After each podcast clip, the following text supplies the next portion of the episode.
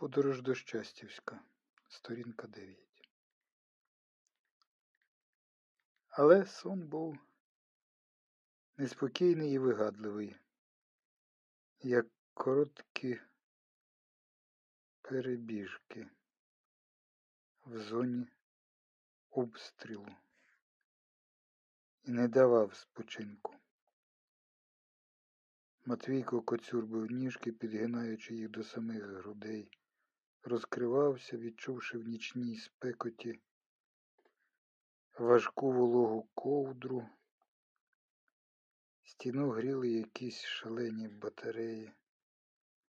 Петро намагався заховати розпашілу синову голівку від поєю зимного вітру, що знайшов нишпорку в вікні, і скільки мога всмоктувався всередину. Маячили нічні пасажири. Вони ходили нечутно і скидалися на тінь Елізіуму. Якась жінка стала напівголосом підхвалювати Петра. Так уже товчеться коло нього, аби й другій мамі. І він з досадою відзначив про себе, що почута похвала відволокла його від самозабуття. Петрові нараз захотілося покурити. Страх, як захотілося покурити. Нестерпно захотілося покурити. А він же не курив ось уже шосту напівбезсонну годину підряд. Що то? Спротив?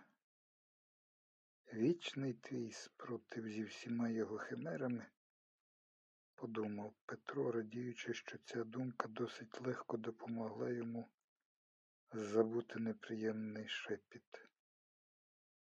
Це твій безумовний рефлекс. Інстинкт, що руйнує набуте вчора, змушує відмовлятись від вершеного роками, стає ворогом попередніх і без того не дуже дружніх між собою літ. Йому стало сумно і тім'яно. Він згадав, що дружині доведеться пролежати і місяць, і два, і три, дай Боже півроку, аби тільки вилікуватись, уникнути сталої загрози. Петро уявив, як вона, самотня курочка, повернулась до порожньої і вперше знеголоснілої квартири, де забирають очі кухонне начиння і вишорована підлога, і сліди вічного пасажирського поспіху і непевність, що чекає всіх трьох попереду, і жаль на тебе, і жаль до себе. І ось ці обидва жалі мають поєднатися разом і небавом заструменіє тьмяна жура, як потічок оболонею. І тут її увагу привертають рятівні простирадла і нелад на столику, де ще лишилися маленькі синові сорочечки і штанці. І все це обов'язково треба тепер перекласти, витерти сумні синові ступанці коло ліжка. А за всіма тими клопотами десь уже заховався великий жаль, і шукати цей жаль просто не варто.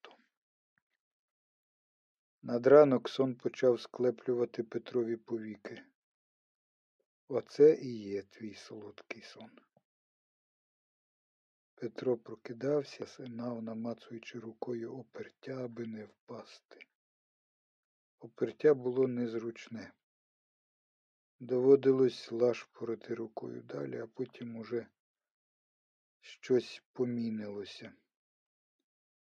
І намучений сон відбіг, тільки но засіріло вагон заворушився, загомонів якимись розрізненими звуками ніби у великій печері, в якій кожен знайшов для себе відгороджений від інших куток.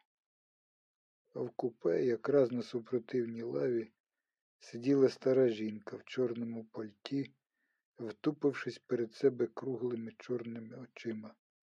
Вона часто і охайно кахикала, і від цього кахикання ставало затишніше. І знову розбурканий сон надбігав до повік, але було вже ніяк. Заходили ходором двері, потягнулися, як цівки диму, ранні курії, купе швидко охолонуло, і ось уже й Матвійко сівся на лігві, притулившись потилицею до стіни. Обличчя йому було розгублене і зчужіле. З просонні він ще не оговтався. Де сон, а де ява? Після довгої паузи Матвійко запитав. Тату, ну коли ми вже приїдемо? Коли? І тепер стало помітно, що він таки не виспався, і поки не поспить удень, буде марудитись і комизитись. А вже скоро, от іще трохи проїдемо, як на 15-му автобусі на експресі, а потім на метро і, пересівши на шостий тролейбус, доїдемо до автобуса і якраз будемо в бабусі, вимучував із себе Петро стомленим голосом. А це великий тролейбус? Великий? перепитував син. Він уже включився в гру, не помітив, як тато не по правилах грає. Потім почалося виглядання його двоюрідної сестрички, якої він ніяк не міг помітити в миготінні невеличких перонів, селищ і мазанок.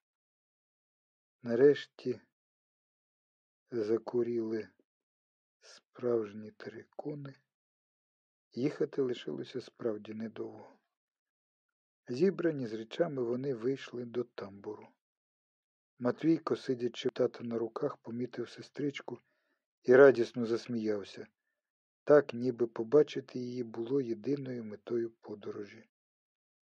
Вирвавшись із радісних тітчиних рук, він котигорошком погнав до брами, потім вулицю і далі, далі. Все так само упевнено попереду, що Петро замилувався хлопцем, який ніби й справді запам'ятав дорогу до його доми.